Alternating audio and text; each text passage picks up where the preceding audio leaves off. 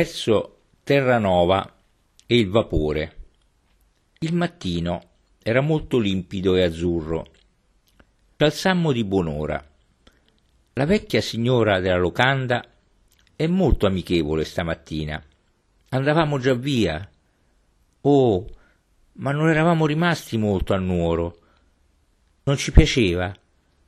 Sì, c'era piaciuta. Saremmo tornati in estate, quando faceva più caldo. Ah sì, disse lei, gli artisti venivano in estate. Sì, convenne. Nuoro era un posto piacevole, simpatico, molto simpatico. E lo è veramente. E lei era davvero una vecchietta terribilmente simpatica, capace, umana. E io che l'avevo presa per una vecchia megera quando l'avevo vista stirare, mi diede del buon caffè latte e pane. E poi uscimmo nella città. C'era la vera atmosfera del lunedì mattina di una vecchia città di provincia, la stessa di sempre, quella sensazione un po' vacua del lavoro ripreso dopo la domenica, con riluttanza, nessuno che compra niente, nessuno che è veramente alle prese con qualcosa da fare. Le porte degli antiquati negozi erano aperte. A Nuoro non sono ancora arrivati alla fase dell'esposizione in vetrina.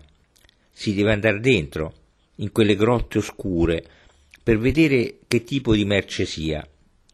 Vicino alla porta dei negozi di stoffe c'erano rotoli di quella bella stoffa scarlatta, usata per i costumi delle donne. Nella grande vetrina di un sarto quattro donne erano sedute a cucire, a tagliare e guardare fuori dalla finestra, ancora con gli occhi della domenica, emancipati e maliziosi. Uomini distaccati, alcuni in bianco e nero, stavano agli angoli delle strade, come se stessero ostinatamente evitando la corrente del lavoro. Dopo un giorno di vacanza, col gusto forte della libertà che ancora indugiava sulle loro labbra, non si lasciavano trascinare così facilmente alle briglie. Io provo sempre simpatia per questi maschi così imbronciati, sconsolati, che insistono a volersi prendere un altro giorno di libertà. Questo rivela una scintilla di ardimento che ancora resiste contro questo nostro mondo così imbrigliato. Questi uomini, nei tempi andati, sarebbero stati servitori e uomini d'armi. C'è ancora spazio per un militarismo libero e vitale. Non c'è niente da vedere a Nuoro, il che, a dire il vero, è sempre un sollievo. I luoghi di interesse turistico sono sempre una gran noia. Grazie al cielo non c'è neanche un po' di Perugino o di Pisano in questo posto, che io sappia. Felice è la città che non ha niente da mostrare. Quanta esibizione e affettazione si risparmia. La vita allora è vita, non roba da museo. Si poteva così gironzolare per la strada inerte, stretta, da lunedì mattina e vedere le donne fare i loro pettegolezzi e vedere una vecchiaccia col cesto di pane sulla testa e vedere quegli uomini restii che cercavano di ritardare l'inizio del lavoro e tutta quella corrente di operosità poco incline a scorrere. La vita è vita e le cose sono cose. Sono stufo di guardare a bocca aperta le cose, anche se sono dei, per, dei perugino. Ho avuto i miei brividi di entusiasmo dal Carpaccio e dal Botticelli, ma ora ne ho avuto abbastanza. Invece posso sempre guardare un vecchio contadino dalla barba grigia con i grossolani calzoni bianchi e la fascia arricciata in vita, nera, senza giacca né soprabito, che se ne va semplicemente curvo accanto al suo carretto a buoi. Sono stufo di cose, anche del Perugino. Non me ne importerebbe nulla se Attila venisse e demolisse ogni opera d'arte in Europa. Basta la mossa. Io credo veramente che gli orrori delle, della barbarie non siano così terribili come gli orrori dello strangolamento con la vecchia cultura. La bellezza, come sappiamo, è un macigno intorno al nostro collo e sono soffocato del tutto. Ora le prenderò. La vista della donna col cesto del pane ci ricordò che avevamo bisogno di cibo. Quindi cercammo del pane. Niente, se permettete. Era lunedì mattina, già tutto finito. Forse c'era del pane al forno. E dov'era il forno? In cima alla strada e poi in fondo ad un vicolo. Pensai che l'avremmo trovato dall'odore, ma niente. Tornammo indietro. I nostri amici ci avevano detto di comprare i biglietti presto, perché forse la corriera sarebbe stata piena. Così comprammo delle paste e delle piccole focacce del giorno prima e qualche fetta di salsiccia locale. Ma ancora non avevamo il pane. Andai a chiederlo alla nostra vecchia ostessa. Non c'è pane fresco, non è ancora arrivato, disse lei. Non importa, me lo dia raffermo. Andò a rovistare in un cassetto. Oh, povera me, le donne lo hanno già mangiato tutto. Ma forse laggiù, e indicò verso la strada, ve ne posso dare un po'. Ma non potevano, non potevano. Pagai il conto, circa 28 franchi, credo, e uscii a cercare la corriera. Era lì, in un piccolo buco scuro. Mi diedero i lunghi biglietti, prima classe per Terranova. Costarono qualcosa come 70 franchi in due. La peregina stava ancora cercando invano, inutilmente, del pane lungo la strada. Pronti quando volete, disse il nuovo autista, piuttosto bruscamente. Era un tipo pallido, imbronciato, con occhi castani e capelli rossicci, chiari. Così ci arrampicammo dentro e salutammo con un cenno della mano i nostri vecchi amici, la cui corriera era pronta a partire nella direzione opposta. Mentre passavamo ballonzolando per la piazza, vidi abito di velluto, lì, isolato e immobile, apparentemente, ancora accigliato, con implacabile irritazione. Sono sicuro che è uno così coi soldi, altrimenti perché la prima classe di ieri? E sono sicuro che lei lo ha sposato perché è un cittadino e un possidente. Partimmo per il nostro ultimo percorso in Sardegna. Il mattino era di una bellezza tintinnante, azzurro e molto bello. Più in basso, sulla destra, si stendeva la valle concava, intessuta dalle coltivazioni. In alto, nella luce del mattino sorgevano le alte colline disabitate, con i loro pendii spogli, selvaggi, simili a brughiera. Ma non c'era il vetro nel finestrino di sinistra del coupé e il vento entrava ululando gelido. Mi distesi sul sedile davanti. La peregina si raggomitolò in un angolo e guardammo il paesaggio scorrer via. Come guidava bene questo nuovo autista, quello col naso lungo, la faccia lentiginosa e i cupi occhi marroni. Cambiava marcia in un modo così intelligente che il motore miagolava e faceva le fusa, tranquillo, come una cosa viva che si sta divertendo.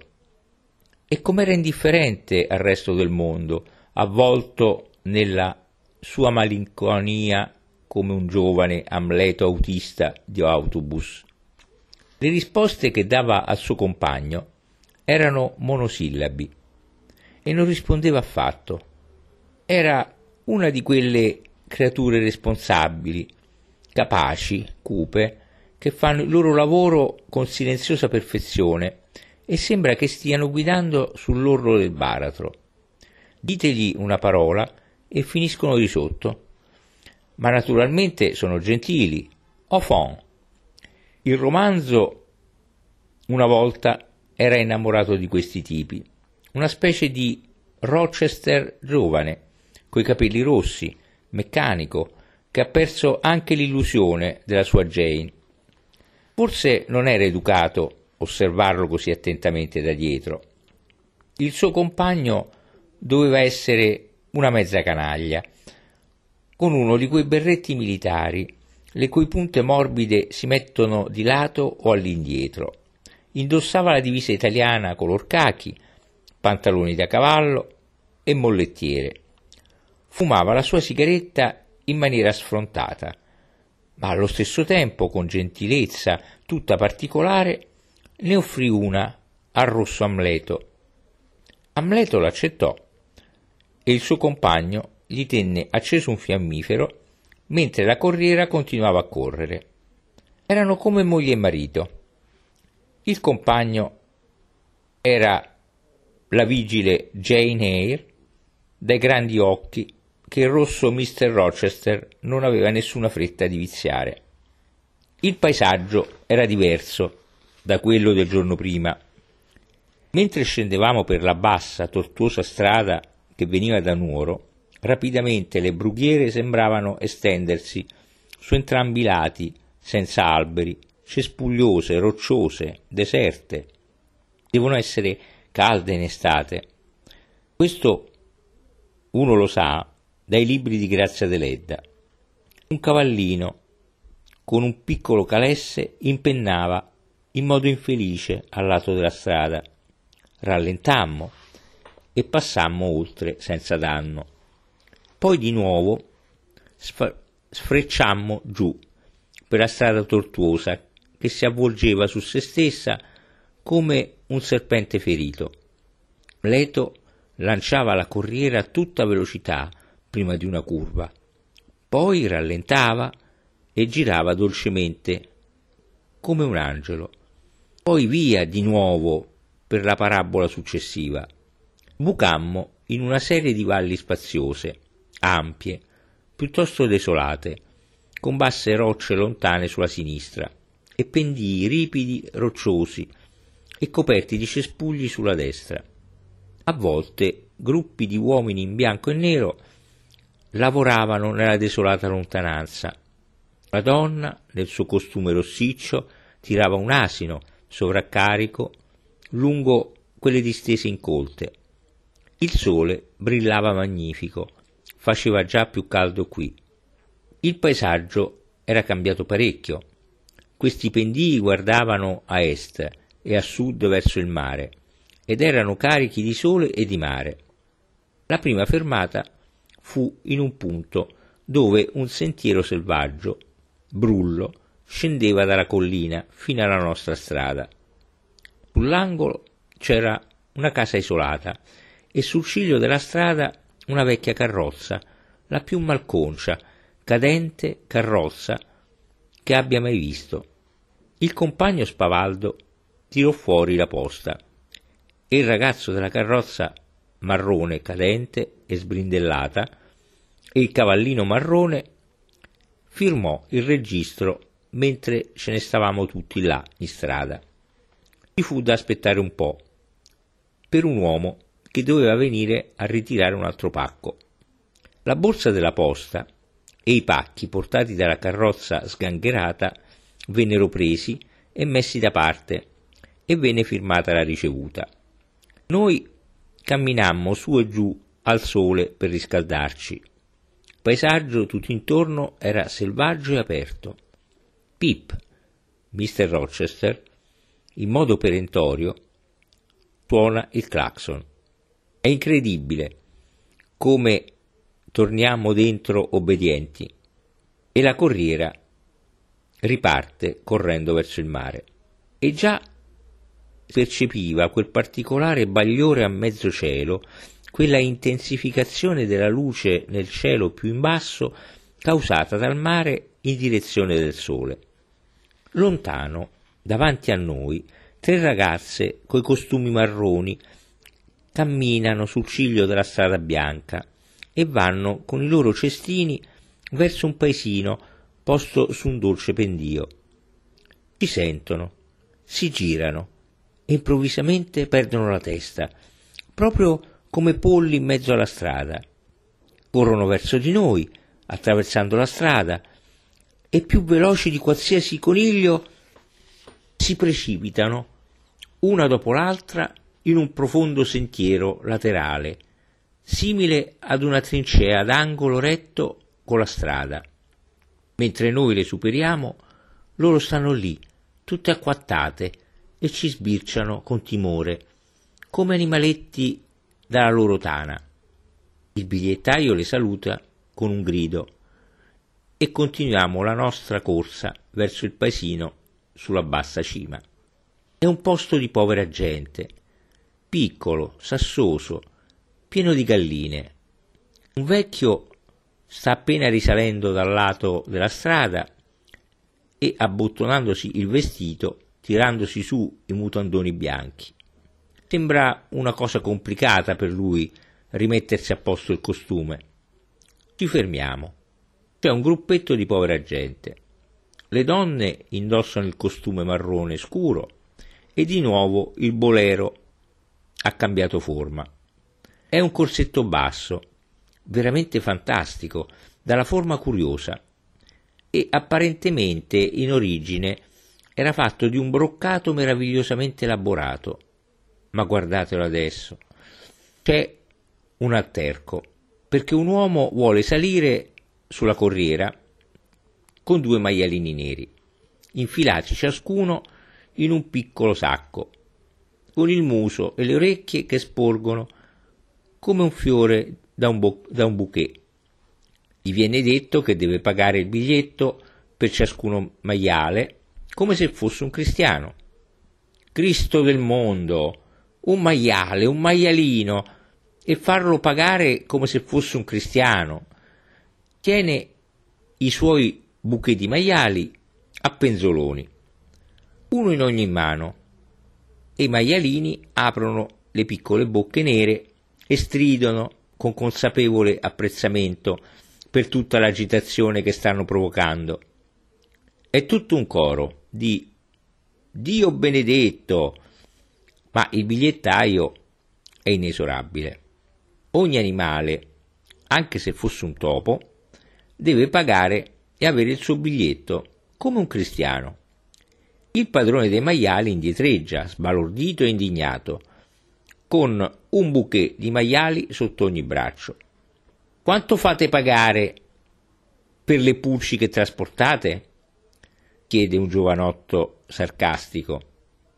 Una donna, seduta a cucire una giacchetta fatta con una giubba militare per il suo monello, e trasformando così la spada in un vomere, continua a cucire al sole indifferente.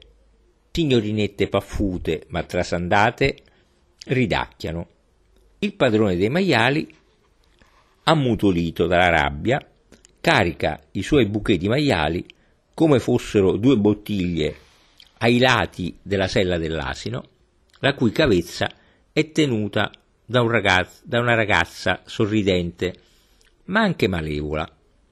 Malevola nei confronti del prezzo del biglietto dei maiali, cioè i maiali, guardandosi attorno dalla loro nuova postazione, grugniscono la loro eterna protesta di maiali contro una, un'umanità insopportabile. Andiamo, andiamo, dice il rosso Mr. Rochester con la sua voce tranquilla ma forte. Il bigliettaio si arrampica a bordo e ancora una volta puntiamo verso il mare nella luce intensa. Entriamo a Orosei, una città, una cittadina cadente, battuta dal sole, dimenticata da Dio, non lontana dal mare. Andiamo in piazza C'è una chiesa con una grande facciata in falso barocco, sopra una grande, ondeggiante massa di scalini e di lato una fantastica confusione di forme rom- rotondeggianti con un disordine di tetti rotondi di tegole appuntiti al centro. Deve essere stato una specie di convento, ma è soprattutto ciò che si chiama un pezzo da pittore, quella grande, pallida facciata barocca in cima al dolce pendio e quello strano edificio scuro al suo fianco, con i suoi innumerevoli tetti rotondi ricoperti di tegole scure, simili a cappelli a punta, disposti a diverse altezze. Tutto questo spazio ha uno strano aspetto spagnolo, trascurato, arido, eppure ha una sua grandezza e una dignità cadente e una insensibilità che riportano al Medioevo, quando la vita era violenta e Orosei era senza dubbio un porto e un posto importante. Probabilmente aveva anche dei vescovi. Il sole penetrava rovente nella grande piazza. Con la sua pallida, pesante facciata in cima al declivo, al declivio di pietra da un lato, e gli archi e un grande scuro cortile e le scale esterne di qualche ignoto edificio lontano dall'altro lato, con la strada che entra scendendo nell'entroterra e si precipita giù in basso verso le paludi, le paludi salmastre, e con la sensazione che una volta un'unica potenza aveva tenuto questo luogo in pugno, aveva dato a questo centro una sua unità architettonica e uno splendore oggi perduto e dimenticato. Orosei era veramente affascinante, ma i suoi abitanti erano dei villani. Entrammo in una specie di bar, molto primitivo, e chiedemmo del pane. Solo pane? chiese il villano. Sì, per piacere. Non ce n'è, rispose. Oh, dove possiamo trovarne un po' allora? Non ne troverete affatto. Davvero. E non ne trovammo. C'erano delle persone in piedi, tetre, niente affatto amichevoli. C'era una seconda grande corriera pronta a partire per Tortolì, lontano, a sud, sulla costa orientale. Andas è il raccordo ferroviario sia per Sorgono che per Tortolì. Le due corriere stavano vicine ed erano in comunione tra loro. Ci aggirammo per questa città morta, quasi estinta, oppure chiamiamola villaggio. Poi Mr. Rochester cominciò a suonare il suo clacson in modo perentorio, così ritornammo indietro. La posta venne messa da parte. Un abitante del luogo con un cappotto nero arrivò correndo e sudando, portando una valigia color sangue di bue, e ci disse che dovevamo aspettare suo cognato, che era una decina di metri più indietro. Il rosso Mr. Rochester si sedette sul suo trono d'autista e guardò con aria feroce, feroce nella direzione da cui doveva arrivare il cognato. La fronte aggrottata in modo irritabile, il suo lungo naso appuntito non prometteva molta pazienza. Fece ruggire il clacson come fosse un tricheco, ma non arrivava nessun cognato. Non aspetto un minuto di più, disse. Oh, un minuto, ancora un minuto, non ci farà mica male, implorò il suo compare.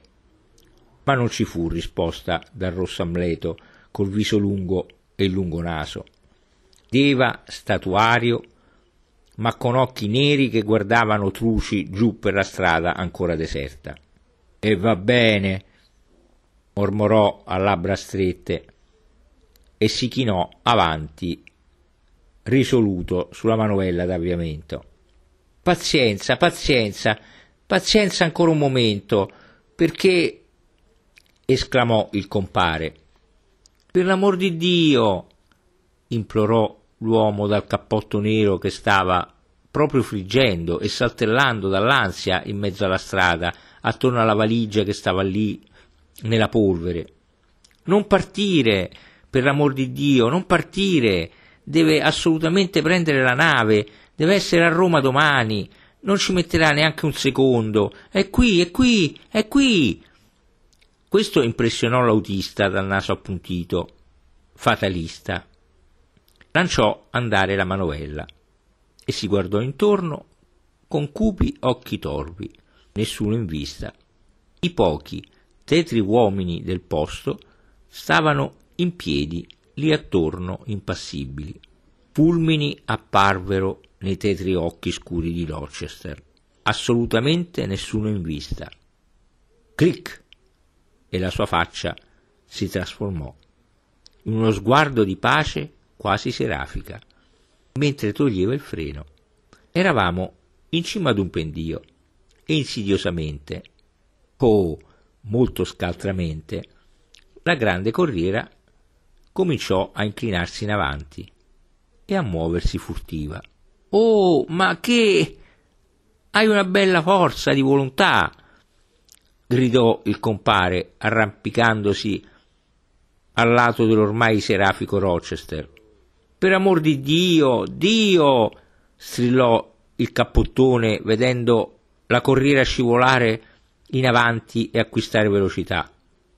Alzò le mani come se volesse fermare la corriera, fermarla, e urlò con una specie di selvaggio ululato. Oh Beppin! Beppin! Oh! Ma invano. Già ci eravamo lasciati dietro i gruppetti di spettatori. Stavamo scivolando verso il basso, fuori della piazza. Cappottone aveva afferrato la valigia e ci correva accanto disperato. Uscimmo dalla piazza. Rochester non aveva acceso il motore, così stavamo semplicemente rotolando giù per il dolce pendio per volontà di Dio. Comparimmo nella scura strada in uscita, verso l'ancora invisibile mare. Improvvisamente un urlo. Oh, oh, ah! È qua, è qua, è qua, è qua! boccheggiò Cappottone quattro volte. È qua! E poi, Beppin, se ne sta andando, se ne sta andando! apparve Beppin, un uomo di mezza età, anche lui in un cappottone nero, come con un mento irsuto e un fagotto, che correva verso di noi sulle gambe grassocce. Sudava, ma la sua faccia era priva di espressione e innocente. Con un guizzo di sorriso sardonico, mezzo di dispetto, mezzo di sollievo, Rochester frenò di nuovo e ci fermammo in mezzo alla strada. Una donna si avvicinò barcollando, affannata, tenendosi il petto. Ora c'erano gli addii. Andiamo! disse Rochester brusco, guardando da sopra alla spalla e arricciando il suo bel naso con malizia. E subito tolse di nuovo il freno. La donna grassa spinse dentro Beppin, boccheggiando i suoi addii. Il cognato gli porse la valigia rosso sangue di bue, trotterellandoci dietro, e la corriera rifluì furiosamente da Orosei. Quasi in un attimo avevamo lasciato la città sul suo pendio e là sotto di noi c'era un fiume che si snodava per le pianure acquitrinose verso il mare, verso il punto in cui piccole onde spumose e bianche si frangevano su una piatta spiaggia isolata un quarto di miglio più avanti. Il fiume scorreva rapido tra i sassi e poi tra fasce di alte canne secche, alte come un uomo. Queste alte canne avanzavano fin quasi dentro il calmo mare orizzontale, dal quale si alzava un bianco bagliore di luce, una luce imponente sul piatto mediterraneo. Rapidamente scendemmo a livello del fiume e passammo su un ponte. Davanti a noi, tra noi e il mare, si ergeva un'altra collina, quasi come un muro dalla cima piatta, che correva orizzontale, perfettamente pianeggiante, parallela alla costa, una specie di stretto lungo altipiano. Per un momento ci trovammo in un'ampia ansa del letto del fiume. Orosei stava lì, sul promontorio dietro di noi. Lontano, sulla destra, i piatti acquitrini del fiume, con le folte canne secche, incontravano il piano piatto mare luccicante. Fiume e mare erano una sola acqua, le onde si increspavano minuscole e smorzate nella corrente del fiume. A sinistra c'era uno spettacolo di grande bellezza.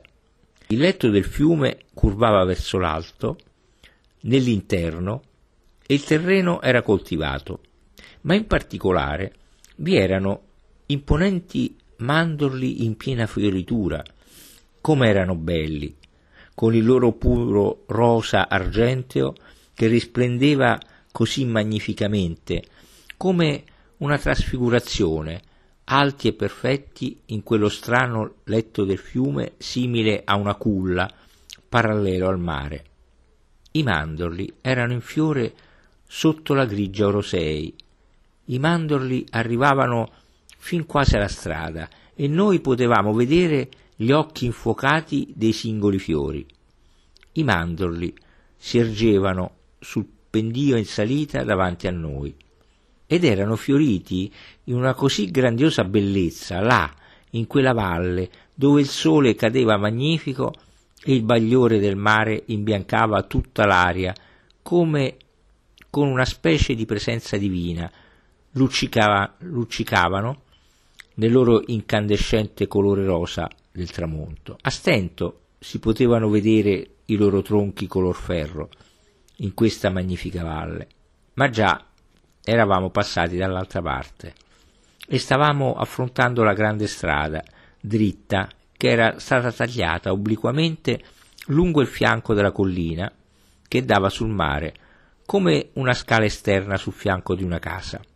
Così la corriera girò verso sud per correre su questa scala in pendenza e arrivare in cima al lungo tavolato sul mare. Così affiorammo sulla sommità e c'era il Mediterraneo che si increspava contro le nere rocce non molto più basse rispetto a noi sulla destra. Perché una volta sul tavolato la strada girava diretta a nord, una lunga strada bianca drittissima che correva tra strisce di brughiera selvaggia e coperta di cespugli. Il mare era vicino, blu, blu e pulsante di luce. Sembrava fatto più di luce che di acqua. E a sinistra c'era l'ampia depressione della valle, dove i mandorli, simili a nuvole nel vento, sembravano librarsi rosa, cielo, sulla terra pallida, resa pallida dal sole, e oltre la quale Orosei raggruppava le sue grigie case perdute sul promontorio.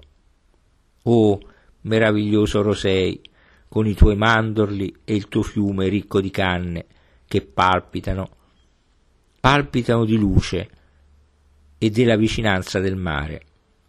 E tutto così perduto in un mondo finito da tempo, che resta nell'aria come restano nell'aria le leggende. È difficile credere che sia reale Sembra passato tanto tempo, da quando la vita lo ha lasciato e la memoria lo ha trasfigurato in un puro incanto, perduta come una perla perduta sulla costa orientale della Sardegna. Eppure eccola, eccola lì, con pochi scontrosi abitanti che non ti danno neppure una crosta di pane. E probabilmente c'è la malaria sono quasi certo. E sarebbe un inferno dover vivere lì per un mese. Eppure per un momento, in quel mattino di gennaio, com'era meravigliosa. Oh, l'incanto senza tempo di quel medioevo, quando gli uomini erano alteri e violenti e ottenebrati dalla morte. Imor mortis conturbat me, me. La strada correva lungo il mare, sopra il mare, girando dolcemente su e giù e correndo verso un promontorio collinoso che invadeva il mare in lontananza. Non c'erano zone montuose. Avevamo lasciato la valle alle nostre spalle e le brughiere ci circondavano, selvagge, desolate, una brughiera disabitata e inabitabile, che si alzava dolcemente sulla sinistra e finiva lì dove la terra precipitava con un dirupo nel mare a destra. Ora non si vedeva alcun tipo di vita, neppure una nave sul pallido mare blu. Il grande globo del cielo era incontaminato e regale nel suo azzurro e nella sua squillante luce cerulea. Sulla brughiera si librava un grande falco. Affioravano rocce. Era una terra selvaggia, ricoperta di cespugli bruni esposti al cielo, abbandonata al mare e al sole. Eravamo soli nel coupé. Il bigliettaio aveva fatto uno o due tentativi di attaccare il discorso con noi, ma ci aveva confuso. Era giovane, 22 o 23 anni circa. Era di bell'aspetto, col suo berretto militare sulle 23 e il corpo robusto in abiti militari, ma aveva occhi scuri che sembravano chiedere troppo e il suo modo di tentare un approccio era brusco, insistente e sconcertante. Ci aveva già chiesto dove andavamo, dove abitavamo, da dove venivamo, di che nazionalità eravamo e se io ero un pittore. Ne sapeva già tanto. Inoltre preferivamo stargli alla larga. Mangiammo le pallide paste comprate a Nuoro erano semplici, paste friabili, buone, con dentro nulla, se non un, soffio, un soffio d'aria. E masticammo qualche fetta di saporitissima salsiccia di nuoro. E bevemmo il tè. E avevamo molta fame, perché era passato mezzogiorno e non avevamo mangiato praticamente niente. Il sole era magnifico nel cielo, correvamo ad una velocità grandiosa vibrando sommessamente lungo quella strada di brughiera proprio sopra il mare. Ma poi il bigliettaio si arrampicò dentro per dividere il coupé insieme a noi. Posò quei suoi occhi scuri, imploranti eppure insistenti su di noi. Si sedette proprio davanti a noi, i piedi ben piazzati per terra e cominciò a gridarci delle domande imbarazzanti con una strana voce forte. Naturalmente era molto difficile sentirlo, perché la grande corriera precipitosa faceva parecchio rumore. Dovemmo provare a gridare nel nostro italiano e lui era imbarazzato quanto noi. Comunque, nonostante ci fosse il cartello vietato fumare, ci offrì una sigaretta e insistette perché fumassimo con lui. Così fu più facile arrendersi. Cercò di farci vedere le caratteristiche del paesaggio, solo che non c'era niente da mostrare, se non che là dove la collina si precipitava mare, nel mare oltre la brughiera e formava un promontorio, ci disse che c'era una casa lontano sotto la scogliera dove vivevano le guardie costiere. Nient'altro. Ma a questo punto si lanciò. Mi chiese ancora una volta se ero inglese e se la peregrina era tedesca. Rispondemmo che era proprio così. E allora lui iniziò con la vecchia storia. Cominciarono a saltare fuori nazioni, su e giù, proprio come nel teatrino delle marionette. L'Italia, Lei non aveva nessun dissenso con la Germania, non ne aveva mai avuto.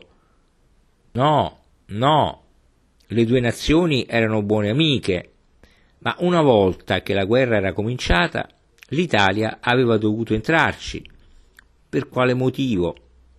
La Germania avrebbe battuto la Francia, occupato le sue terre, avrebbe marciato verso sud e invaso l'Italia. Molto meglio entrare in guerra quando il nemico stava ancora invadendo solo il territorio di qualcun altro. Sono così ingenui su tutta la faccenda. Questo è ciò che mi piace. Continuò a dire che era un soldato. Aveva servito per otto anni nella cavalleria italiana. Sì, era un soldato di cavalleria e si era fatto tutta la guerra, ma non per questo aveva un qualche motivo di dissenso con la Germania. No, la guerra è guerra ed era finita. Così lasciamo che sia finita. Ma la Francia?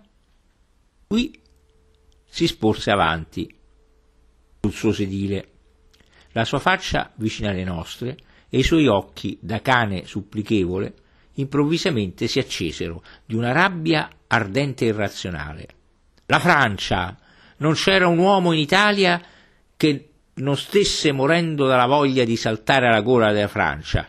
La Francia! Fate che ci sia una guerra e ogni italiano correrà le armi, anche i vecchi, anche i vecchi. Sì, ci deve essere una guerra con la Francia. Stava per cominciare. Dove cominciare? E ogni italiano l'aspettava. Aspettava di saltare alla gola dei francesi. Per quale motivo? Perché? Lui aveva servito per due anni sul fronte francese e lo sapeva lui il perché. Ah, i francesi, per l'arroganza, per l'insolenza. Dio, non bisognava sopportarli. I francesi loro si consideravano signori del mondo, padroni e signori del mondo. Sì, ecco cosa credevano di essere. E invece cos'erano? Scimmie, scimmie nient'altro che scimmie. Ma fare che ci sia una guerra, fate che ci sia una guerra e l'Italia gliela farà vedere. Glielo darà all'Italia i loro signori del mondo. L'Italia desiderava ardentemente la guerra, tutti, tutti desideravano ardentemente la guerra, con nessuno, con nessun altro che la Francia. Ah, con nessuno. L'Italia amava tutti gli altri, ma la Francia, la Francia, lasciammo che tirasse fuori tutto, finché non ebbe finito. La passione e l'energia che erano in lui erano stupefacenti. Sembrava un indemoniato. Non potevo che meravigliarmi e ancora meravigliarmi perché è strano in quali passioni tremende cadano questi poveracci tetri, supplichevoli, quando sentono di essere stati insultati.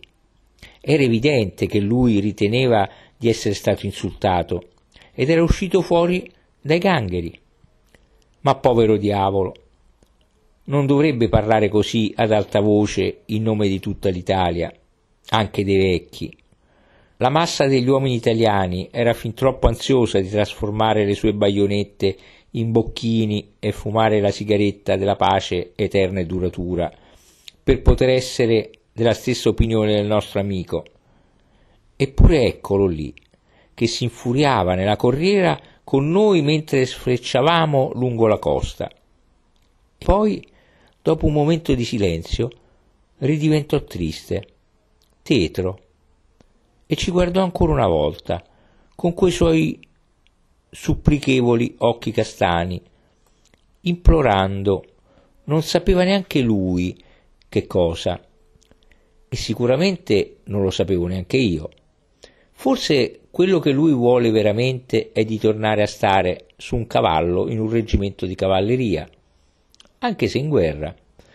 Ma no, viene fuori quello che lui crede di volere Quando andiamo a Londra, e ci sono molte automobili in Inghilterra, molte, molte, e anche in America. Hanno bisogno di uomini in America? Gli dico di no. Hanno la disoccupazione laggiù.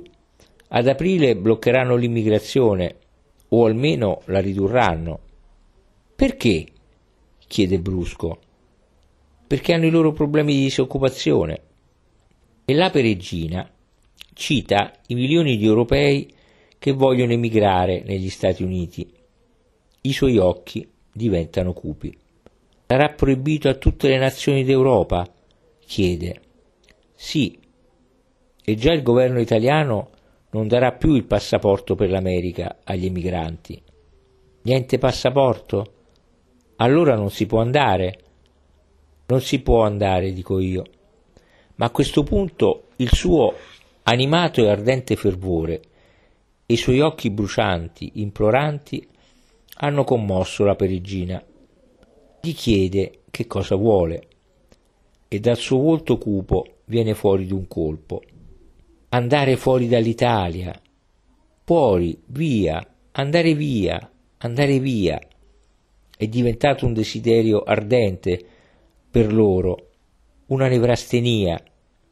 Dov'è casa sua? Casa sua è in un paesino, qualche miglia più avanti, qui, su questa costa. Ci arriviamo tra poco. Lì c'è casa sua. E a qualche chilometro dal paese, nell'interno, ha anche una proprietà. Anche lui possiede della terra, ma non vuole lavorarla. Non la vuole. Di fatto non se ne preoccuperà. Odia la terra, detesta coltivare la vigna, non riesce neanche a decidersi di rientrare e di ritentare. Ma allora che cosa vuole? Vuole lasciare l'Italia, andare all'estero, come autista. Di nuovo, quel lungo sguardo implorante come di un animale sconvolto supplichevole.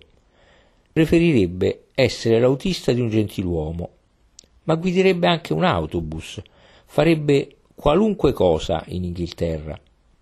Ecco, ora ha tirato fuori il rospo. Sì, dico io, capisco, ma anche in Inghilterra abbiamo più uomini che lavoro. E lui continua a guardarmi con i suoi occhi imploranti e così disperati, ed è così giovane e così pieno di energia e così desideroso di consacrarsi, di consacrarsi oppure di esplodere in un irragionevole parossismo contro i francesi. Con orrore capisco che lui crede nella mia bontà d'animo. In quanto alle automobili, il massimo che posso fare è possedere un paio di stivali, quindi non posso pensare di assumere uno chauffeur. Siamo di nuovo piombati tutti nel silenzio. Così, alla fine, lui se ne va via e riprende il suo posto vicino all'autista. La strada è ancora dritta e ondeggia via attraverso la striscia di brughiera lungo il mare. E lui si china verso il silenzioso, teso Mr. Rochester, di nuovo implorante. E alla fine Mr. Rochester si fa da parte e gli lascia prendere il volante. Così Adesso siamo tutti nelle mani del nostro amico bigliettaio. Guida, ma non tanto bene. È evidente che sta imparando. La corriera quasi non riesce a restare sul solito tracciato di questa selvaggia strada deserta. E lui ferma tutto quando scivoliamo giù per una collina e c'è una gran confusione durante la risalita quando cerca di cambiare marcia. Ma Mr. Rochester sta pigiato nel suo angolo e silenziosamente attento. Allunga una mano e manovra, manovra la leva del cambio. Non c'è da aver paura, perché lui non permetterà che qualcosa vada male. Mi fiderei di lui anche se ci dovesse portare giù in un pozzo senza fondo e poi su dall'altra parte. Ma il suo compare implorante, tiene ancora il volante. E continuiamo a correre, ma ora piuttosto incerti ed esitanti. Così arriviamo in fondo ad una collina dove la strada fa una curva improvvisa. Il cuore mi salta nel petto. So che non può farcela e non ci riesce, oh Dio! Ma la mano tranquilla del lentiginoso Rochester prende il volante, sterziamo e proseguiamo. E il bigliettaio rinuncia e il silenzioso, teso autista riprende il controllo. Ma adesso il bigliettaio si sente a suo agio con noi, risale nel coupé e quando il rumore è troppo fastidioso per parlare, sta seduto lì semplicemente e ci guarda con i suoi supplichevoli occhi castani. La strada percorre miglia mi e miglia e miglia di questa costa e non c'è mai un paese. Una o due volte una specie di posto di guardia isolato e soldati sparsi lungo la strada, ma mai una fermata. Ovunque brughiere e deserto, disabitati. E stiamo quasi per svenire dalla fatica e dalla fame e da questo viaggio implacabile, quando, ma quando arriveremo a Siniscola, dove dovremmo mangiare il nostro pasto di mezzogiorno? Oh sì, dice il bigliettaio, c'è una locanda a Siniscola dove possiamo mangiare quello che vogliamo. Siniscola, Siniscola, sentiamo che dobbiamo assolutamente scendere, dobbiamo mangiare. È l'una passata e la luce accecante e la solitudine che scorre veloce sono ancora attorno a noi. Ma è dietro la collina, di fronte a noi. Vediamo la collina? Sì, lì dietro c'è Siniscola. E laggiù, sulla spiaggia, ci sono i bagni di Siniscola dove molti forestieri vengono in estate. E quindi noi riponiamo grandi speranze in Siniscola. Dalla città al mare due miglia, i bagnanti vanno sugli asini, luogo delizioso, e si sta avvicinando. È davvero vicina. Ci sono campi recintati di pietre, sono recintati persino dei tratti di brughiera. Ci sono degli ortaggi in un campicello con muro di pietra, c'è uno strano sentiero bianco attraverso la brughiera verso una costa abbandonata. Siamo vicini. Abbiamo superato la cima della bassa collina ed eccolo lì, un villaggio simile ad un ammasso grigio con due torri. Eccolo lì, ci siamo, sobbalzando sui ciottoli e ci fermiamo al lato della strada. Questa è Siniscola, è qui che mangiamo noi. Scendiamo dalla corriera, stancante. Il bigliettaio chiede a un uomo di indicarci la locanda, ma l'uomo risponde di no, borbottando. Così viene delegato un ragazzino e lui acconsente. Questo è il benvenuto. E non posso dire molto a favore di Siniscola. È solo un posto angusto, primitivo, pietroso, cocente al sole, freddo all'ombra. In un minuto o due ci ritrovammo alla locanda, dove un giovanotto grasso era appena smontato dal suo cavallino marrone e lo stava legando a un anello di fianco alla porta. La locanda non prometteva nulla di buono.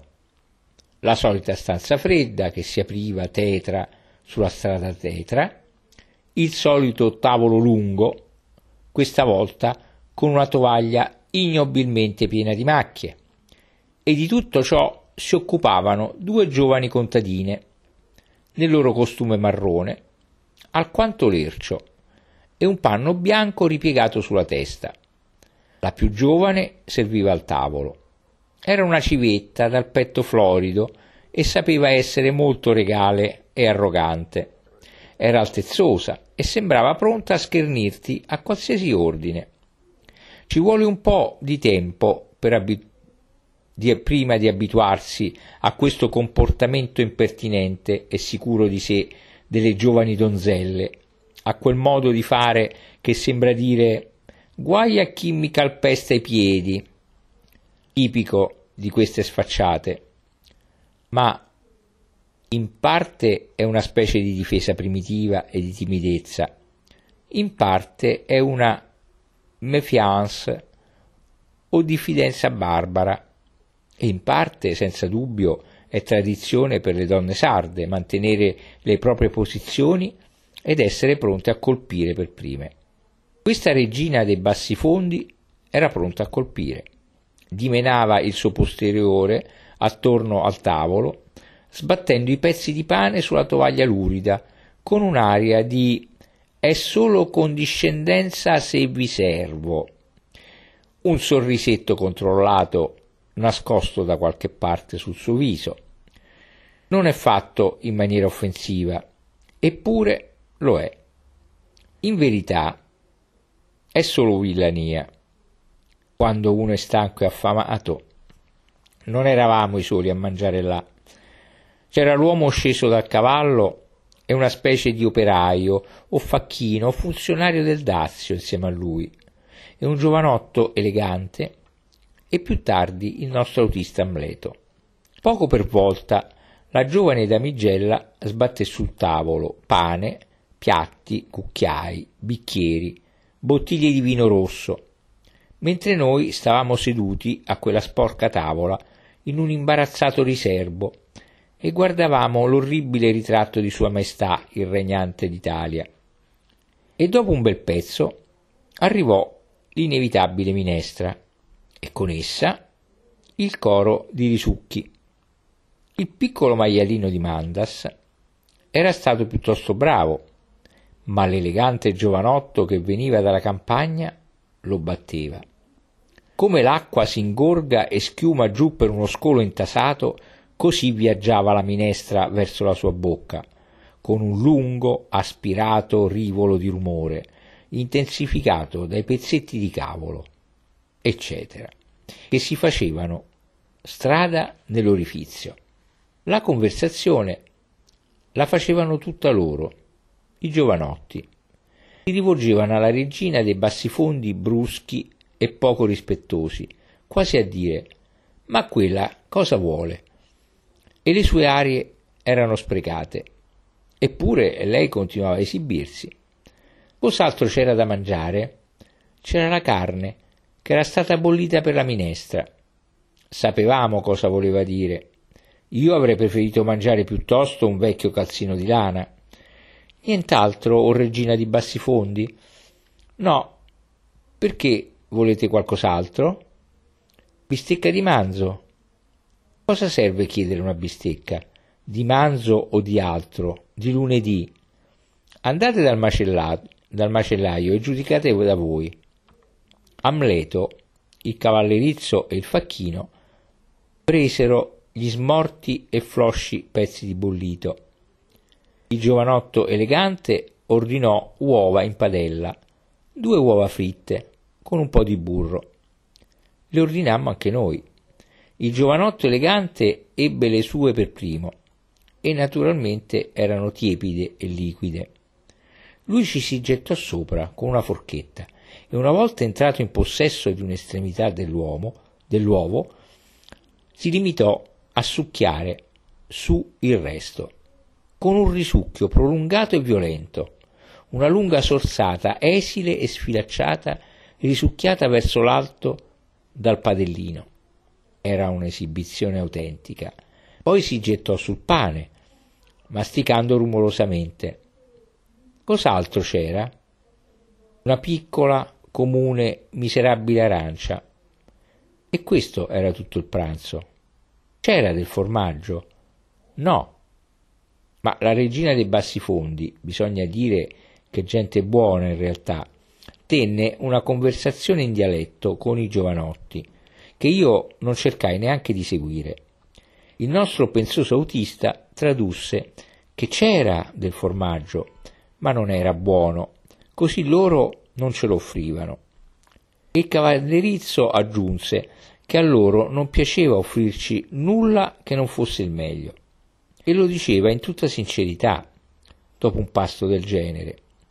La cosa risvegliò la mia curiosità. Così chiesi del formaggio in ogni caso. e dopo tutto non era così cattivo. Il pranzo ci costò 15 franchi in due. Ritornammo alla corriera, facendoci strada tra gli uomini rozzi che stavano in piedi lì attorno. A dire il vero, gli stranieri non sono popolari oggi, proprio da nessuna parte. Tutti hanno un qualche risentimento contro di loro, a prima vista. Questo risentimento può anche scomparire se si fa amicizia, ma anche rimanere. Il pomeriggio si era fatto caldo, caldo come a giugno in Inghilterra, e avevamo diversi altri passeggeri, per esempio un prete dagli occhi scuri e il naso lungo che mostrava i denti quando parlava. Non c'era molto posto nel nostro coupé, così i bagagli vennero sistemati in alto, nella reticella. Tra l'intensità del sole e le sei o sette persone che erano dentro, il coupé divenne soffocante. La perigina aprì il suo finestrino, ma il prete, uno di quei tipi che parlano sempre a voce alta, disse che la corrente era molto dannosa molto dannosa, e così lo richiuse. Era un tipo socievole, parlatore chiassoso, un tipo eccitabile in realtà, conosciuto da tutti i passeggeri. E tutto faceva male, fa male, fa male. Una corrente fa male, fa molto male, non è vero? Rivolto a tutti gli uomini di Siniscola. E tutti loro dissero sì, sì, il bigliettaio si arrampicò nel coupé per prendere i biglietti dei passeggeri di seconda classe sulla piattaforma attraverso uno sportellino. Ci fu un gran spingere e urlare e controllare i soldi del resto. Poi ci fermammo e lui si precipitò fuori con la posta. Il prete scese per farsi una bevuta con gli altri uomini. L'autista Amleto rimase seduto al suo posto, inflessibile. Suonò il clacson. Lo suonò di nuovo, con decisione. Arrivarono gli uomini e si arrampicarono dentro. Ma sembrava proprio che avremmo lasciato indietro il prete aggressivo. La corriera partì velenosa. Il prete arrivò correndo, con la sottana svolazzante, asciugandosi le labbra. Si lasciò cadere al suo posto, con una risata chioccia mostrando i lunghi denti, e disse che era meglio bere qualcosa per fortificare lo stomaco. Viaggiare con lo stomaco in disordine faceva male. Fa male, fa male, non è vero? Coro di sì. Il bigliettaio ricominciò a fare i biglietti attraverso lo sportellino, cacciando il suo di dietro in mezzo a noi.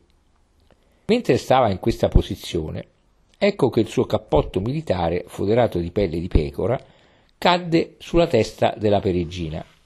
Fu subito in preda alla disperazione. Lo ripiegò e lo poggiò sul sedile come una specie di cuscino per lei. Oh, con quale gentilezza! Come gli sarebbe piaciuto dedicarsi anima e corpo a un padrone e ad una padrona. Sedette accanto a me, di fronte alla peregina, e ci offrì una caramella al limone. Prendemmo la caramella al limone. Sorrise alla perigina con uno struggimento zelante e riprese la sua conversazione. Poi ci offrì delle sigarette. Insistette perché le prendessimo. Prete, dai lunghi denti, guardò la perigina di traverso, vedendo che fumava. Poi tirò fuori un lungo sigaro, lo morse e sputò. Gli fu offerta una sigaretta. Ma no, le sigarette sono nocive, fanno male. La carta faceva male alla salute, o molto male. La pipa o il sigaro. Così accese il suo lungo sigaro e sputò sul pavimento continuamente. Accanto a me era seduto un omone di bell'aspetto gli occhi vivaci, ma alquanto sciocco. Sentendomi parlare con la peregina, disse in confidenza al prete: Ecco due tedeschi, eh? guardateli, la donna fuma. Questi sono un paio di quelli che sono stati internati qui. La Sardegna può fare a meno di loro adesso. Allo scoppio della guerra, i tedeschi vennero tutti internati in Sardegna e da quello che si sente dire furono lasciati liberi e felici e furono trattati molto bene, in quanto i sardi sono stati generosi proprio come tutti i popoli fieri. Ma ora il nostro scioccone dagli occhi vivaci provocò un gran ridacchiare in tutta la corriera, del tutto inconsapevole del fatto che noi capivamo. Non disse nulla di offensivo, ma quella specie di esultanza caratterizzata da insulsi risolini del popolino, che crede di averti messo in una condizione di svantaggio, mi seccò. Comunque rimasi tranquillo per sentire cos'altro avrebbero detto. Ma erano solo banalità sul fatto che i tedeschi se n'erano andati via, quasi tutti ormai, essendo liberi di viaggiare, e che tornavano in Sardegna perché gli piaceva di più della Germania. O sì, volevano tutti tornare. Volevano tutti tornare in Sardegna. O sì, lo sapevano bene dov'è che si trovavano meglio. Sapevano bene cosa gli conveniva e la Sardegna era questo o quello e quell'altro. Aveva tutti i vantaggi e i sardi erano gente per bene.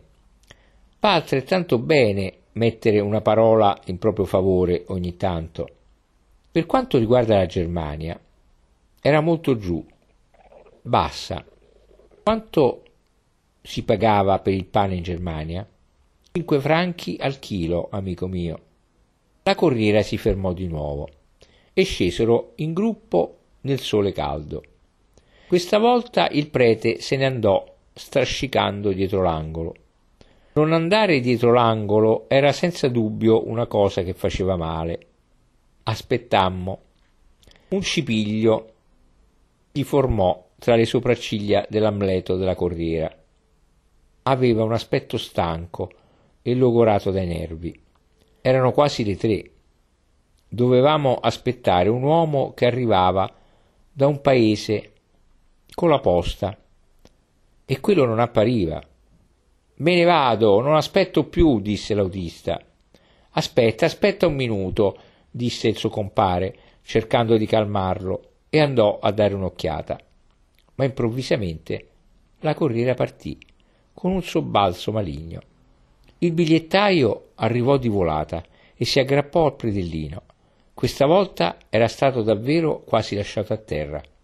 L'autista lanciò un'occhiata intorno sardonicamente per vedere se c'era. La corriera continuò a correre. Il bigliettaio scosse la testa in segno di disapprovazione. È un po' nervoso l'autista, la peregrina, un po' fuori dai gangheri. Ah, poveraccio, disse il giovane bigliettaio di bell'aspetto, sporgendosi in avanti e facendo i suoi occhioni imploranti, pieni di zelante tolleranza. Bisogna dispiacersi per lui. Le persone come lui soffrono già tanto per conto loro. Come si fa ad essere arrabbiati con loro? Poverino. Bisogna avere compassione. Non c'è mai stata una lingua più adatta alla commiserazione dell'italiano. Poverino, poverino, non sono mai felici a meno che non stiano commiserando qualcuno compassionevolmente. E mi sembrava proprio di essere buttato nel mucchio di quei poverini che dovevano essere compatiti perché nervosi, il che non migliorò certo il mio umore. Comunque, all'improvviso, il bigliettaio si sedette sul sedile di fronte a me, tra il prete e la peregrina. Capovolse il suo taccuino ufficiale e cominciò a scrivere con grande attenzione sulla copertina di dietro, con la svolazzante grafia italiana. Poi strappò quello che aveva scritto e con uno sguardo vivace e pieno di zelo mi porse il foglio dicendo Mi troverete un posto in Inghilterra quando andrete in, in estate? Mi troverete un posto a Londra come autista? E posso, dissi io, ma non è facile annui con la testa, con la più completa, raggiante fiducia, completamente sicuro adesso di aver sistemato il suo caso perfettamente. Sul foglio aveva scritto il suo nome e indirizzo e se qualcuno lo voleva come autista non aveva che da dirlo. Dall'altro lato del pezzetto di carta l'inevitabile cortesia. Auguri infiniti e buon viaggio. Ripiegai il foglio e lo misi nella tasca del gilet, sentendomi un tantino turbato dalla mia nuova responsabilità. Era un tale poveraccio e con degli occhi così radiosi e fiduciosi. Raggiunto lo scopo, ci fu un momento di silenzio. Poi il bigliettaio si girò a fare il biglietto a un uomo grasso, tranquillo, che era salito all'ultima fermata. Ci fu una breve conversazione. Da dove vengono? chiese l'uomo sciocco di bell'aspetto seduto vicino a me, chinando la testa nella nostra direzione. Londra, disse il nostro amico con un'austera soddisfazione. Si sono detti tante volte l'uno l'altro che Londra è la più grande città del mondo, che adesso la parola sola Londra dice tutto. Avreste dovuto vedere l'espressione di stupore simile a quella di un bambino che si dipinse sul volto dell'omone di bell'aspetto quando sentì che noi eravamo cittadini della più grande città del mondo. Capiscono l'italiano? chiese piuttosto gelido. Sicuro, disse il nostro amico sprezzante. Perché non dovrebbero? Ah! Il mio grosso vicino rimase a bocca aperta per qualche istante. E poi un altro tipo di sorriso gli si dipinse sul volto. Cominciò a guardarci furtivo, di sbieco, con quei suoi occhi castani, in modo vivace, e da quel momento non vedeva l'ora di mettersi a conversare coi cittadini della città signora del mondo. Il suo sguardo, semi-impudente, era belle scomparso, sostituito da uno sguardo mellifluo di ammirazione. Ora io vi chiedo una cosa di questo genere. È sopportabile? Eccomi seduti, seduto qui, e quello parla di me, con un po' di impudenza e condiscendenza. Eccomi ancora, seduto qui, e quello mi sta fissando come se vedesse i segni di un'aureola sotto il mio cappello grigio tutto in dieci minuti e soltanto perché invece di essere la Germania viene fuori che sono l'Inghilterra. Potrei allo stesso modo essere un luogo su una carta geografica o una qualunque merce col suo marchio di fabbrica.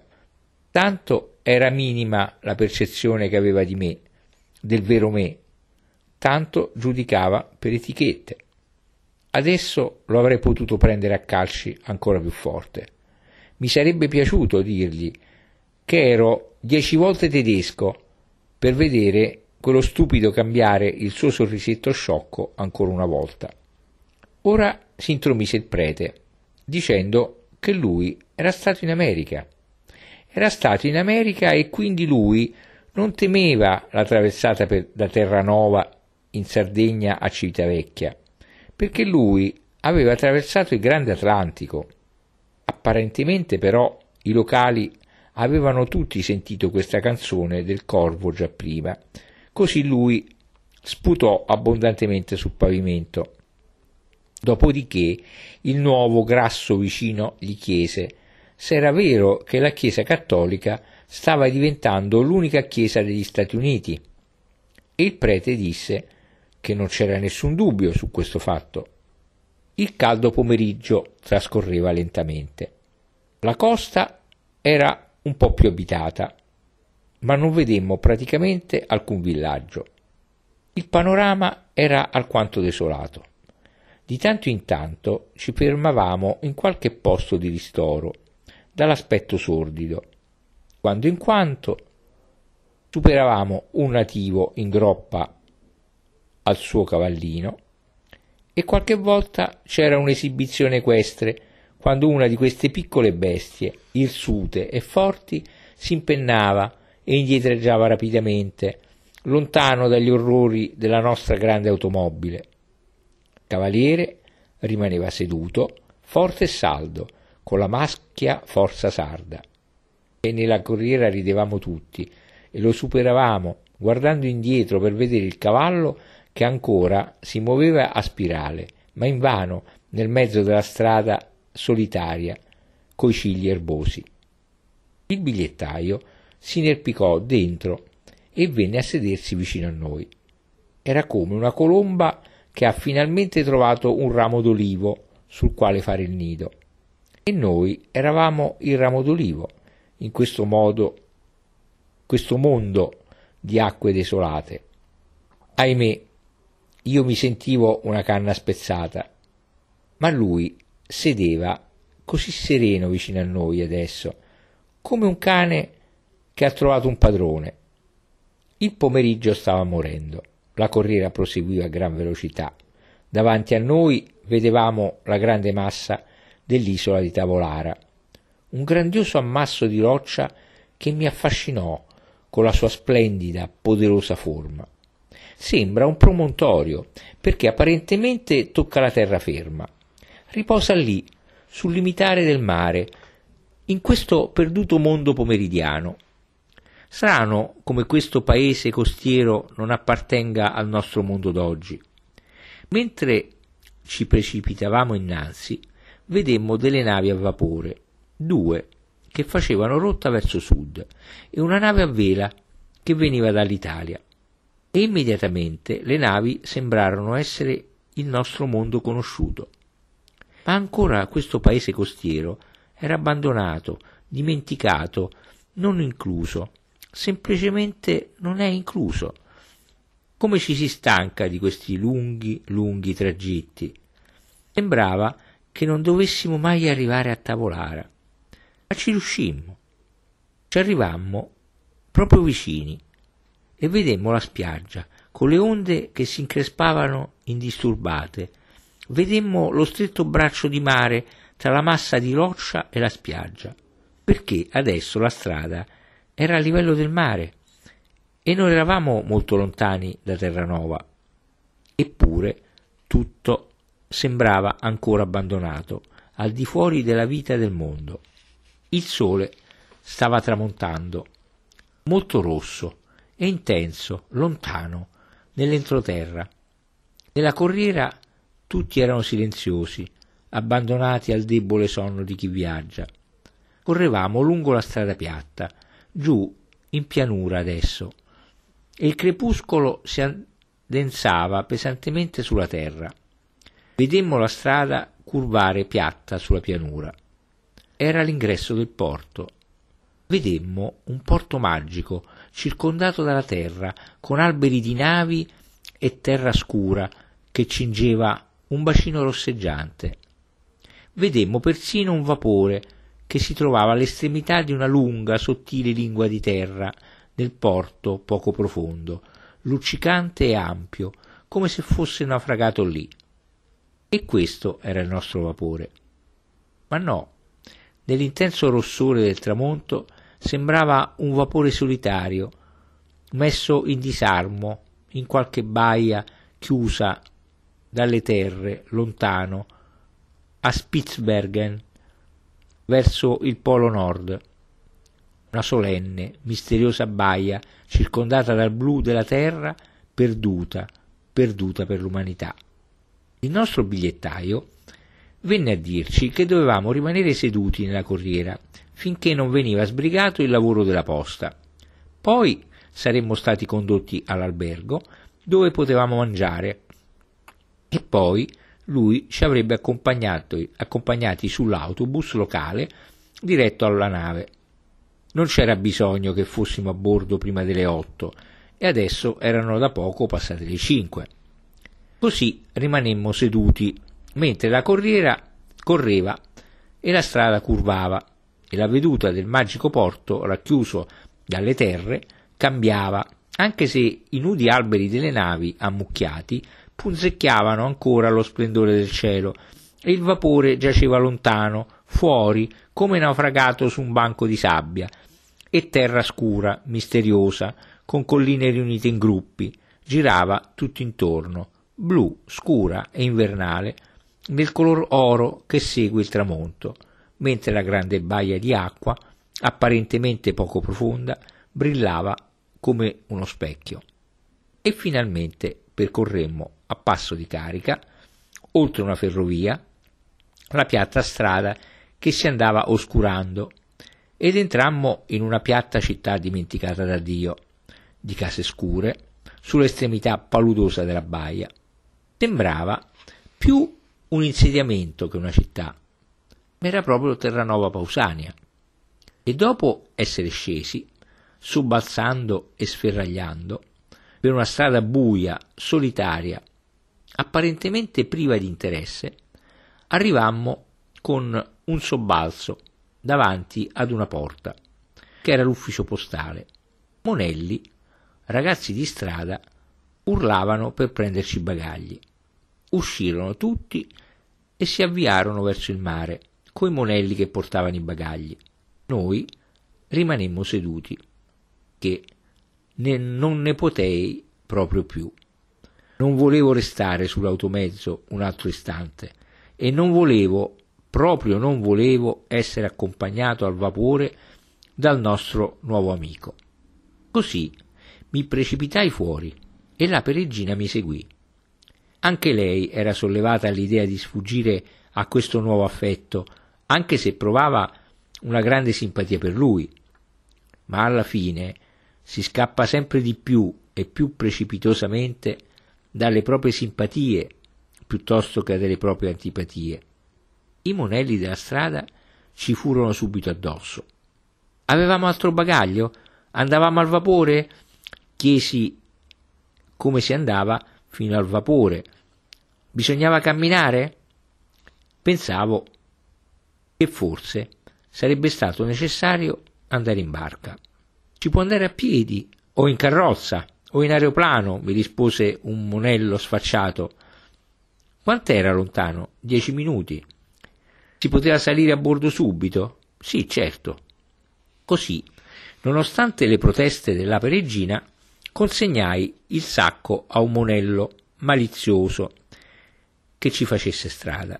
Lei voleva che andassimo da soli, ma non conoscevo la strada e mi guardò bene, mi guardò bene dall'andarmi a cacciare in qualche complicazione da queste parti. Dissi all'Amleto della corriera, che era mezzo intontito dalla tensione nervosa, di riferire per piacere al suo compagno che non mi sarei dimenticato della commissione e diedi un colpetto sulla tasca del mio gilet, dove il pezzo di carta giaceva sul mio cuore. Promise, conciso, e noi fuggimmo.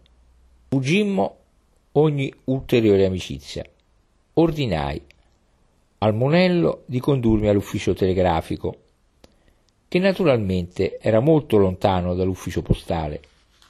Mettendosi il sacco in spalla e facendo un gran chiasso perché voleva portare anche il cucinotto, a cui però la peregrina rimase incollata, quello si mise in marcia. Dall'altezza sembrava avere una decina d'anni, ma per quella sua faccia bella, col pallore maligno del ragazzo di strada, ne poteva avere quaranta. Portava una giubba da soldato malandata che gli arrivava quasi alle ginocchia.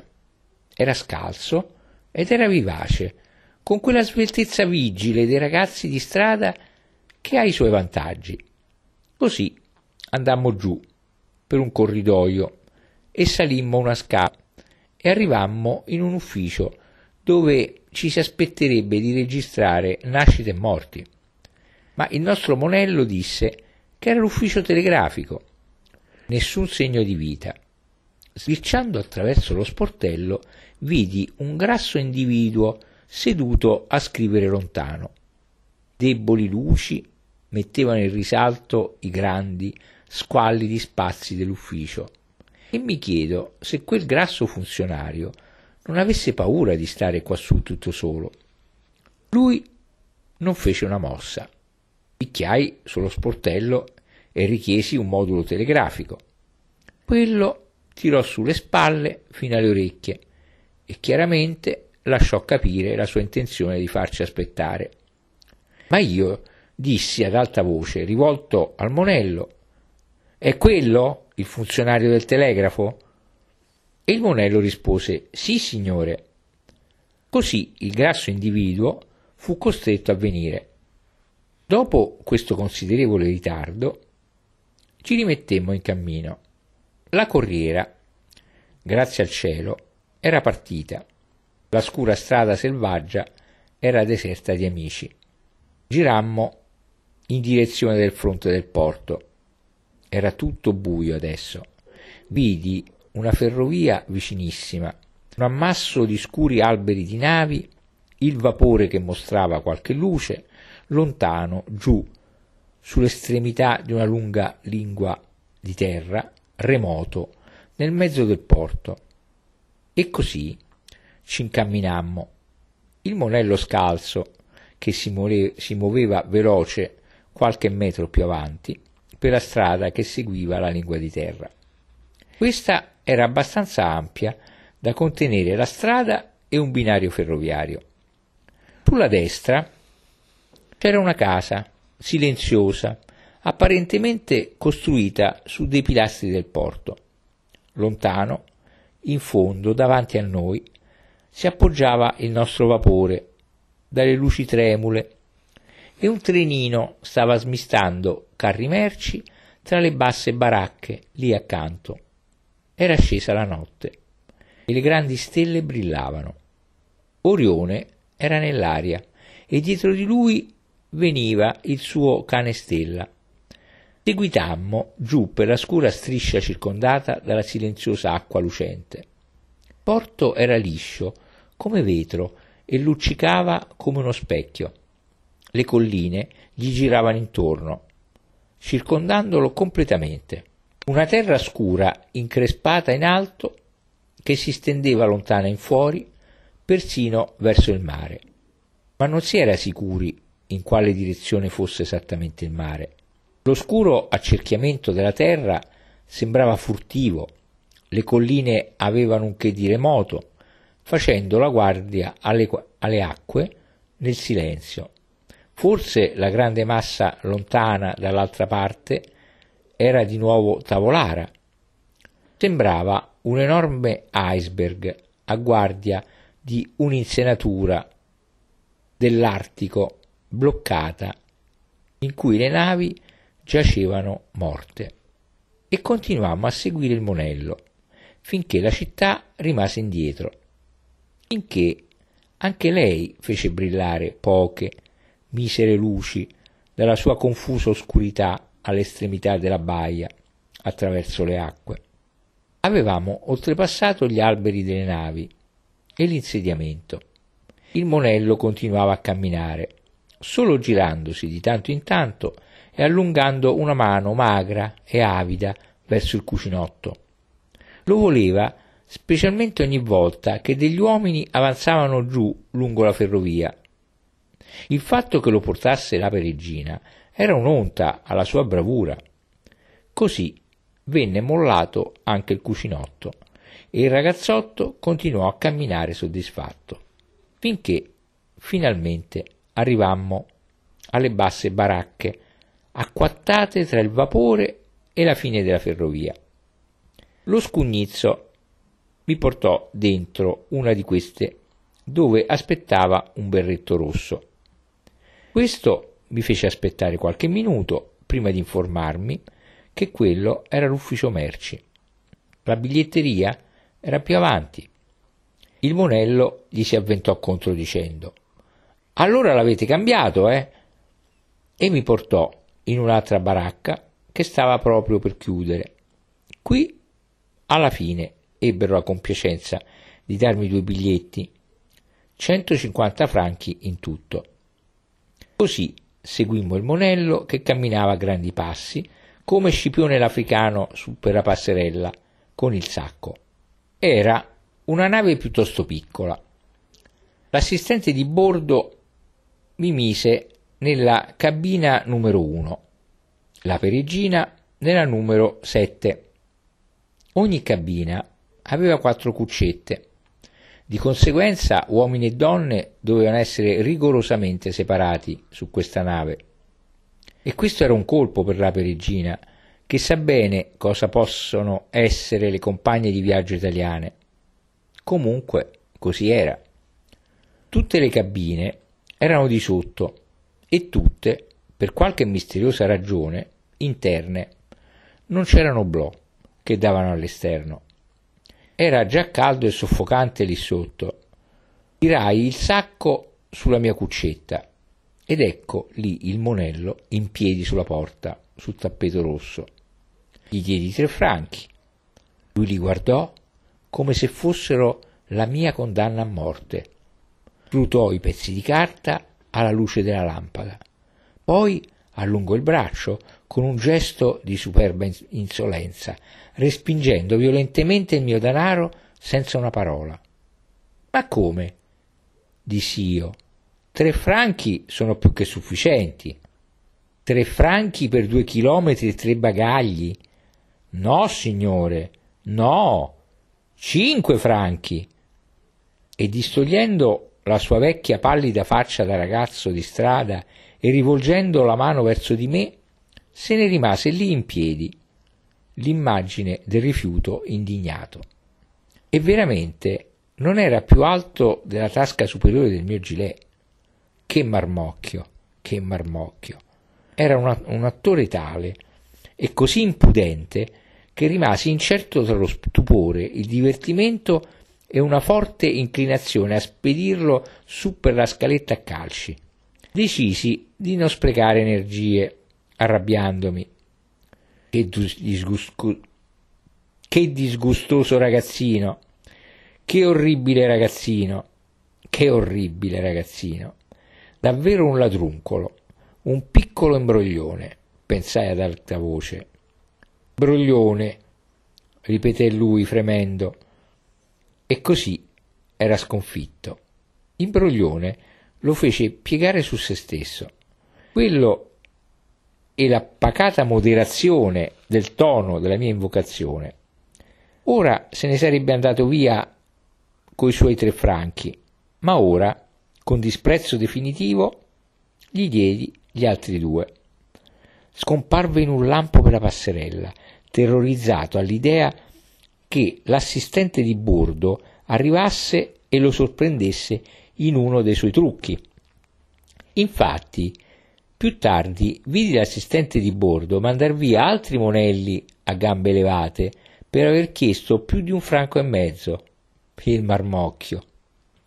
Adesso il problema era la cabina, perché la peregina si rifiutava semplicemente di considerare l'idea di dividere la cabina con tre donne italiane che si sarebbero tutte sentite male solo per il gusto di fare storie, anche se il mare era liscio come il vetro Demmo la caccia all'assistente di bordo.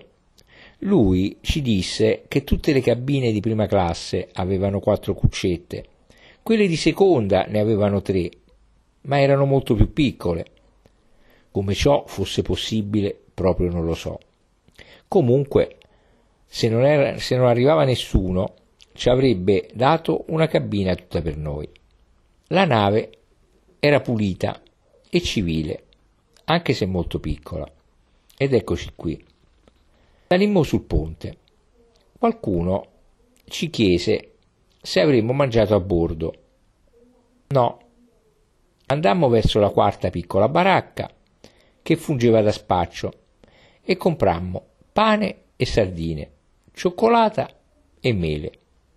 Poi salimmo sul ponte superiore per consumare il nostro pasto. In un luogo riparato accesi il fornello a spirito e vi misi sopra l'acqua perché bollisse. L'acqua l'avevamo presa in cabina. Poi ci sedemmo soli, nell'oscurità, su un sedile che aveva lo schienale contro le cabine di coperta, di cui si era appropriato l'equipaggio. Soffiava un vento debole, ma freddo. Avvolgemmo attorno a noi l'unico plaid e ci rannicchiammo l'uno accanto all'altra aspettando che il tè bollisse. Da dove eravamo seduti riuscivo solo a vedere la punta della fiammella che lambiva il bricco. Le stelle erano meravigliose nel cielo muto, così grandi che si poteva vederle simili a sfere sospese e solitarie nel loro spazio, eppure erano innumerevoli. Particolarmente brillante era la stella della sera. Era lì, sospesa, e mandava una luce nella notte quaggiù, con un'intensità che mi fece trattenere il respiro. Grande e potente emanava i suoi lampi di luce, così sfavillanti che sembrava più intensa di qualsiasi sole o luna, e dall'oscura terra che si levava verso l'alto mandava il suo sentiero di luce verso di noi, attraverso l'acqua, una meravigliosa strada stellare. Così dappertutto, sopra di noi, le stelle torreggiavano e pulsavano su quel porto silenzioso buio della notte, racchiuso dalle terre. Dopo lungo tempo l'acqua bollì e bevemmo il nostro tè caldo e mangiammo pane e sardino e sardine e un po' degli avanzi della salsiccia di Nuoro, seduti lì, soli, nell'intensa oscurità stellata di quel ponte superiore. Ho detto soli, ma no, due demoniaci gatti della nave vennero da noi miagolando per gli avanzi. E anche quando tutto era già stato mangiato e la scatola di sardine era stata gettata in mare, quelli continuavano a girare intorno, a gironzolare, furtivi e a miagolare. Rimanemmo seduti là, a riposare, sotto i magnifici cieli profondi, tutti e due avvolti nella vecchia coperta da pastore, per la quale tante volte ho benedetto un amico scozzese, in parte riparati dal freddo vento notturno, a riprenderci in qualche maniera dalle sessanta miglia di corriera che avevamo fatto quel giorno. Ancora non c'era nessuno sulla nave.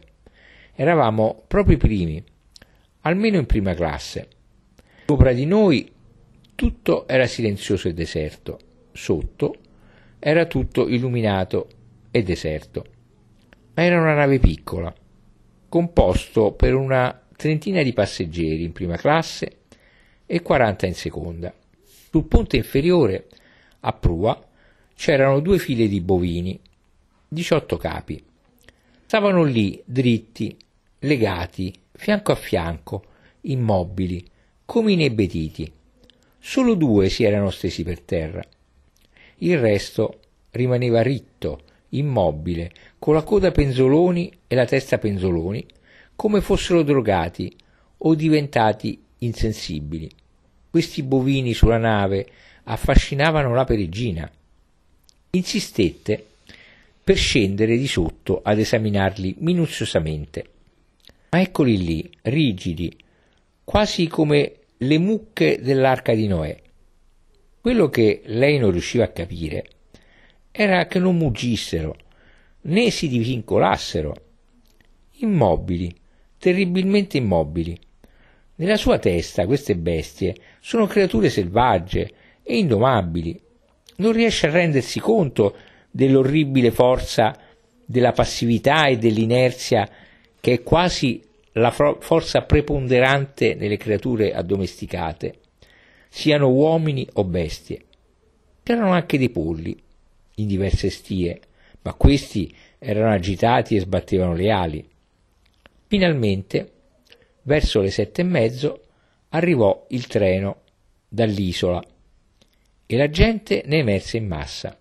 Noi eravamo in piedi, appoggiati all'estremità del ponte superiore, a guardare giù. Si riversavano fuori in una massa densa, su per la passerella, con tutti i tipi di bagaglio immaginabili. Fagotti, grosse borse ricamate, valigie, bisacce.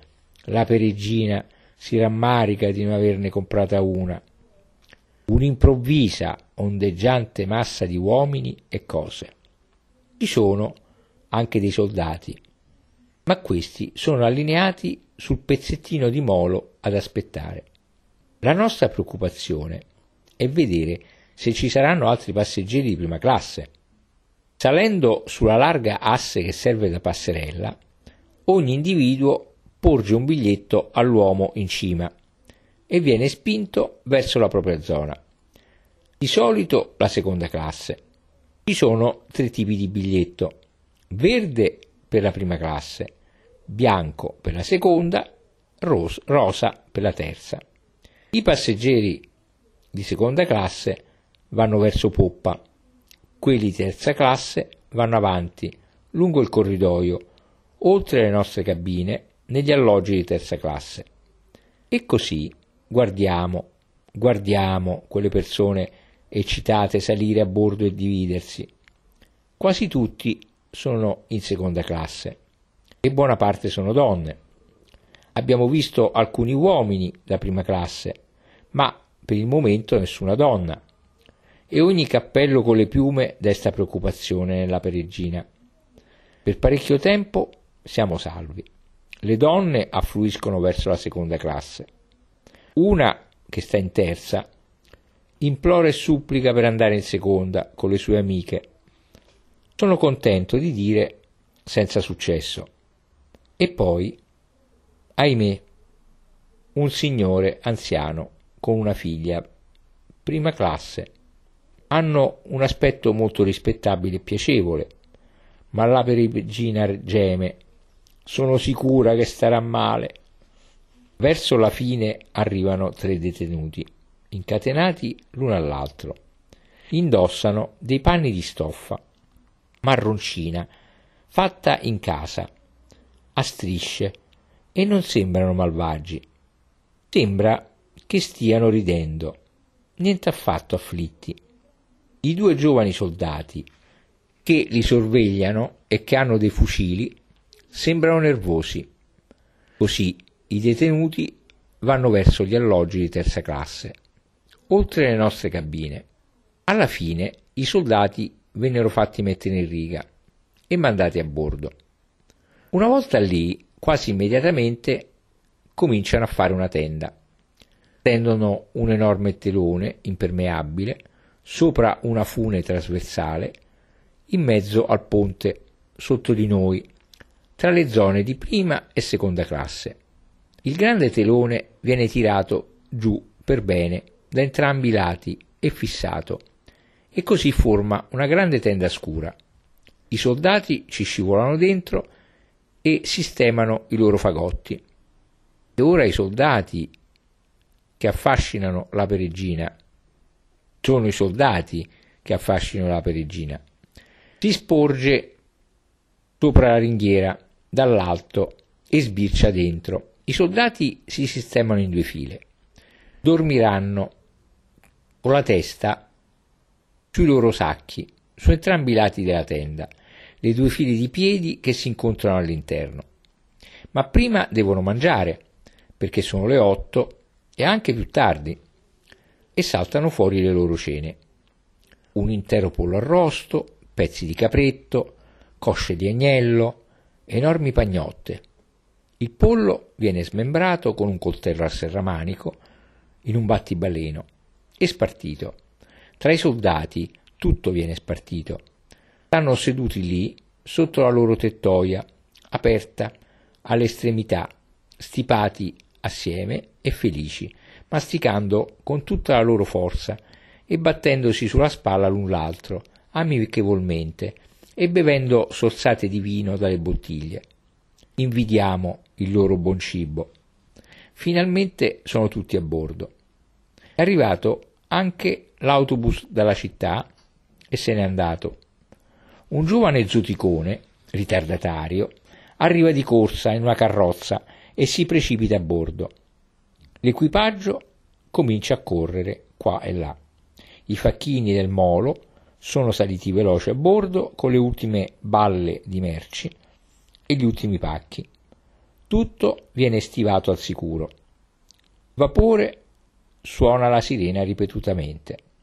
Due uomini e una ragazza baciano tutti i loro amici e scendono dalla nave.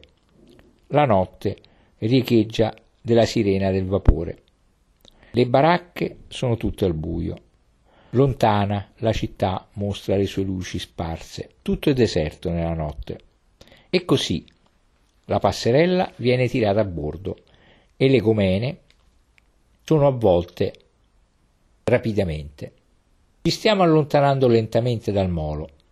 I pochi spettatori sventano fazzoletti bianchi, stando in piedi, minuscoli e abbandonati sul piccolo molo scuro, nel cuore dell'oscuro porto deserto. Una donna grida e saluta con la mano e piange. Un uomo fa segnali esagerati col fazzoletto bianco, come le segnalazioni fatte con le bandierine, e si sente importante. Ci allontaniamo e i motori cominciano a pulsare. Ci stiamo muovendo del porto racchiuso dalle terre. Tutti stanno a guardare. Il comandante e l'equipaggio gridano ordine. Ordini. E così, molto lentamente e senza nessun trambusto, come un uomo che spinga una carriola oltre il cancello di un cortile, usciamo pulsando lentamente dal porto, superando prima una, una punta, poi un'altra, via dall'accerchiamento delle colline, via dalla grande massa di Tavolara, che è verso sud, via dalla terra che si allunga verso nord e al di là del limite del mare aperto. E ora cerchiamo di ottenere una cabina solo per noi. Mi avvicino all'assistente di bordo. Sì, dice, se lo ricorda, ma ci sono 80 passeggeri di seconda classe in un posto che può alloggiarne 40. Il controllore di transito ora sta considerando la faccenda. È più che probabile che trasferirà alcune delle donne di seconda classe nelle cabine vuote di prima classe. Se non lo fa, allora l'assistente di bordo alloggerà noi. So bene cosa significa questo, questo parlare ambiguo. Decidiamo di non preoccuparcene più. Così facciamo un giro della nave, per guardare i soldati che hanno finito di mangiare e stanno seduti a chiacchierare tra di loro, mentre alcuni si sono già stesi nell'ombra per dormire. Poi andiamo a guardare il bestiame che sta lì in piedi, inchiodato sul ponte, che adesso è tutto sporco. Poi guardiamo gli infelici polli nelle loro stie e una sbirciatina alla terza classe, piuttosto raccapricciante e così a letto. Le altre tre cuccette della mia cabina sono già occupate. Le luci sono spente. Mentre entro, sento un giovanotto che chiede affettuosamente alla cuccetta di sotto: Ti senti male? Eh, non molto, non molto, risponde l'altro debolmente. Eppure il mare è come uno specchio, così liscio. Rapidamente rotolo sulla mia cuccetta in basso, dove sento il rollio della nave spinta dalle macchine e lo scricchiolio della cuccetta sopra di me quando il suo occupante si gira. Ascolto i sospiri degli altri, lo sciabordio dell'acqua scura. E così, scomodamente, piuttosto calda e senza aria, turbata dal pulsare delle macchine e dai sospiri dei miei compagni, e con un gallo che canta insistente da una delle stie pensando che le luci della nave siano l'alba, la notte trascorre. Si dorme, ma è un sonno cattivo. Se soltanto ci fosse nell'aria dell'aria fresca e non questa mancanza d'aria propria di una cuccetta bassa all'interno di una cabina